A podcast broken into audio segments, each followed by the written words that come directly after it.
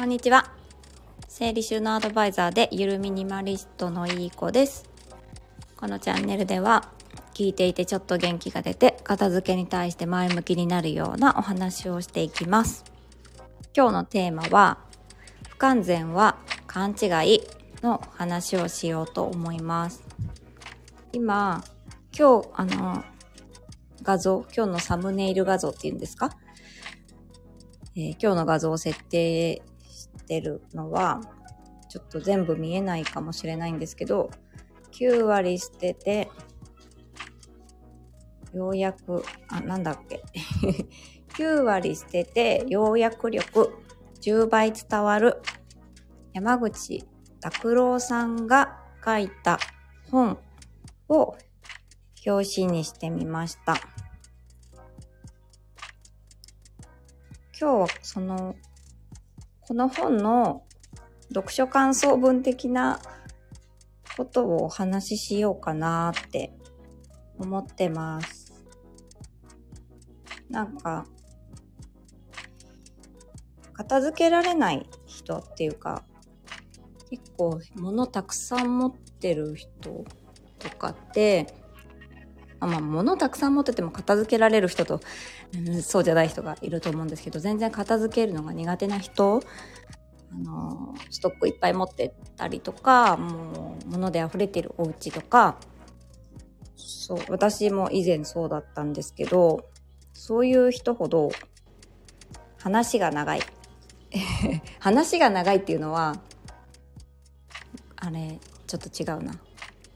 なんかこう回りくどい言い方しちゃったりとか私もままだまだなんですけど よく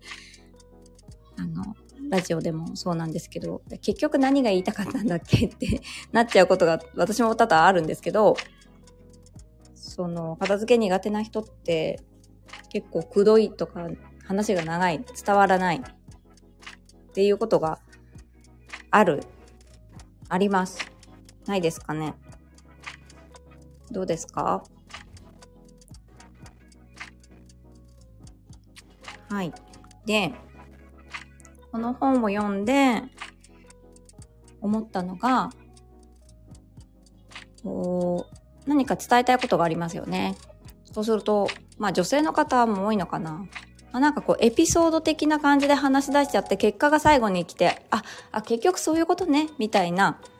感じで終わることが多いとして、うんと、この本では、まあ死んでもこれだけは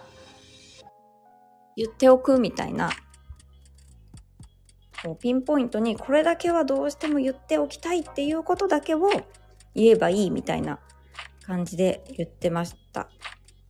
で、なんかそれだけだと以前の私だったらなんかこれだけじゃ伝わらないかもしんないからもっともっと細かく細かく言ってからそして結果をバーンって出したいんだって思ってたんですけどどうやらそれは伝わらないらしく死んでもこれだけは言っておきたいっていう言葉だけをバーンって言ってそこからなんかこう幹が幹がなんか木をね木 木一本を話だとすると、幹をまずドーンと、えっ、ー、と、話の主軸になることをドーンと言って、まあ、枝があって、まあ、就職して、就職後ですね、伝えていく。で、幹が出て葉っぱが出るみたいな感じで、最初に、まあ、結論言って、その後に補足する。まあ、よく聞くと思うんですけど、まあ、こういう要約力が必要？特にビジネスシーンでは。ってことなんですけどまずこうこれだけだと伝わらないかもっていうことでもとりあえずこれだけだこれだけは言っておきたいっていうのことを言う言うだけにしてみる。そこで何か質問されたら答えていけばいいんじゃないかなって思ってます。あ、マミさんこんにちは。ありがとうございます。で、あの、お片付けにおいてもですね、結構完璧主義の方がお片付け苦手な方が多いなっていう印象があって、これだけ片付けたって意味ないじゃんって思って行動を止めてしまう。もう一気に片付けないと意味ないじゃんみたいな。それってこう、おしゃべりにも言えることで、全部言えないなら伝わらないじゃんみたいな。わかりますかね？だっていうところを、例えば、物をいきなり捨ててみてくださいって言われても多分怖いと思うので、普段の会話、こう家族との会話とかでも、ちょっと、こう、書くだけ、話の書くだけドカーンって 言って、普段べちゃくちゃべちゃくちゃ何でもないようなことを言ってるところをやめてみて、ちょっと幹の部分木でいう幹の部分を言ってから、まあ質問されたらちょっと枝が出てきて葉っぱが出てきてみたいな感じの話し方にしてみると、あ、意外と伝わるじゃんっていう体感が持てると思うんですよ。体感っていうのかな。そう。だから、なんか、これだけじゃ伝わらないかもって思ったその不完全。自分が不完全だと思ってる言葉、会話は意外と簡潔でそっちの方が何が言いたいのかこう聞いてる側は分かりやすくてあの伝わる？気持ちが伝わったり話話す内容のこう言いたい部分が伝わる？んじゃないかなって思います。それを経験を積んでいくとあ意外と不完全だと思ってたことがなんか的確でなんか伝わるんだなっていうことが分かってくると片付けにおいてもあちょっとしたゴミを拾うとか一つものを拾って片付けるとかなんか意味ないじゃんって思ってた行動ももしかしたら意味あるかもしんないって ちょっと無理やりですけどあのくっつけてみました。結構片付け苦手な方ってこう不安な気持ちが強いからストック持ちすぎちゃったりとかこう何かあった時に買えなかったらどうしようとか不安が強い方が多いんですよ。だからもしかしたらちょっと井戸端会議が長引いちゃう？とかなのかなって思いました。なんかちょっとその人と離れちゃったらじゃあねって言ってお別れしちゃったら、あれも言うの忘れた、これも言うの忘れたとかっていう恐れ、不安があって、あれもこれもあれもこれも話を長引かせて、ついつい話が長くなっちゃうのかなって私の仮説です、また。で、私のそのオンライン片付けアドバイザーの師匠いるんですね。えっと、まあ、株式会社フローオーガナイズっていう、ちょっと会社名違ったらごめんなさい。あの、伊藤かすみ先生っていう、まあ、社長さんがいて、そこの伊藤かすみ先生も言ってたんですけども、まあ、片付けられない人は話が長い。とにかく長い。で、まず言葉も片付けましょうねっていうことを一番最初にね、おっしゃってたんですけども、いや、マジでその通りだなって思いました。言葉だけだったらなんか、ね、ものじゃないから、失うこともないので、ちょっと言葉の片付け先にやるといいのかなって思いました。ね。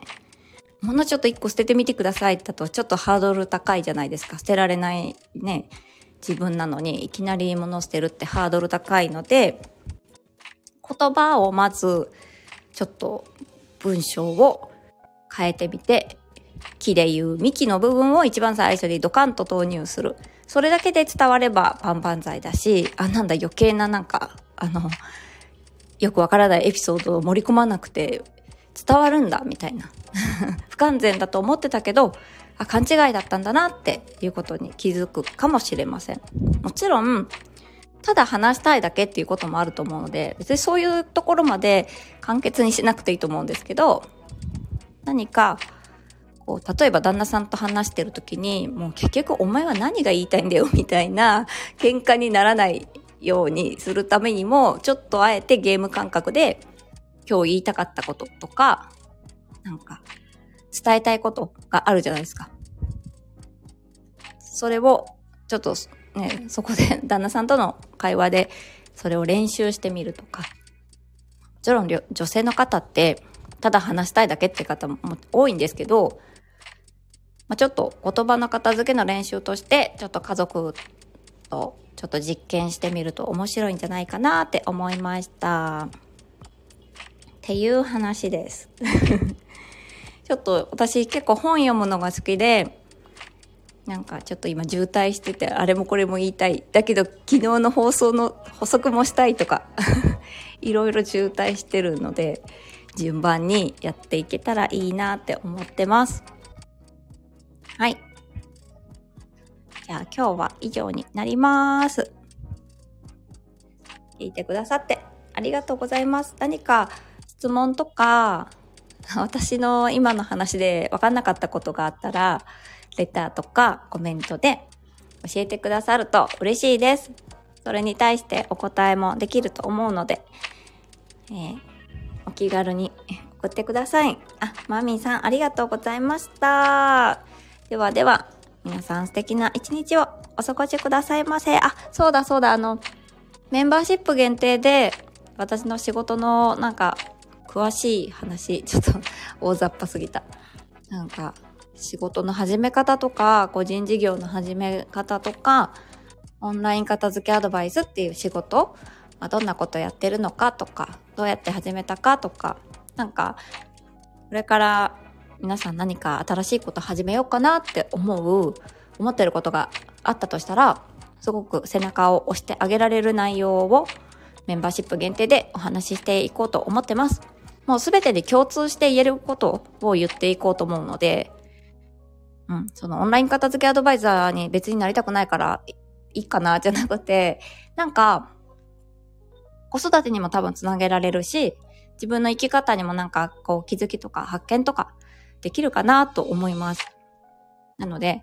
もしよかったらメンバーシップなってください。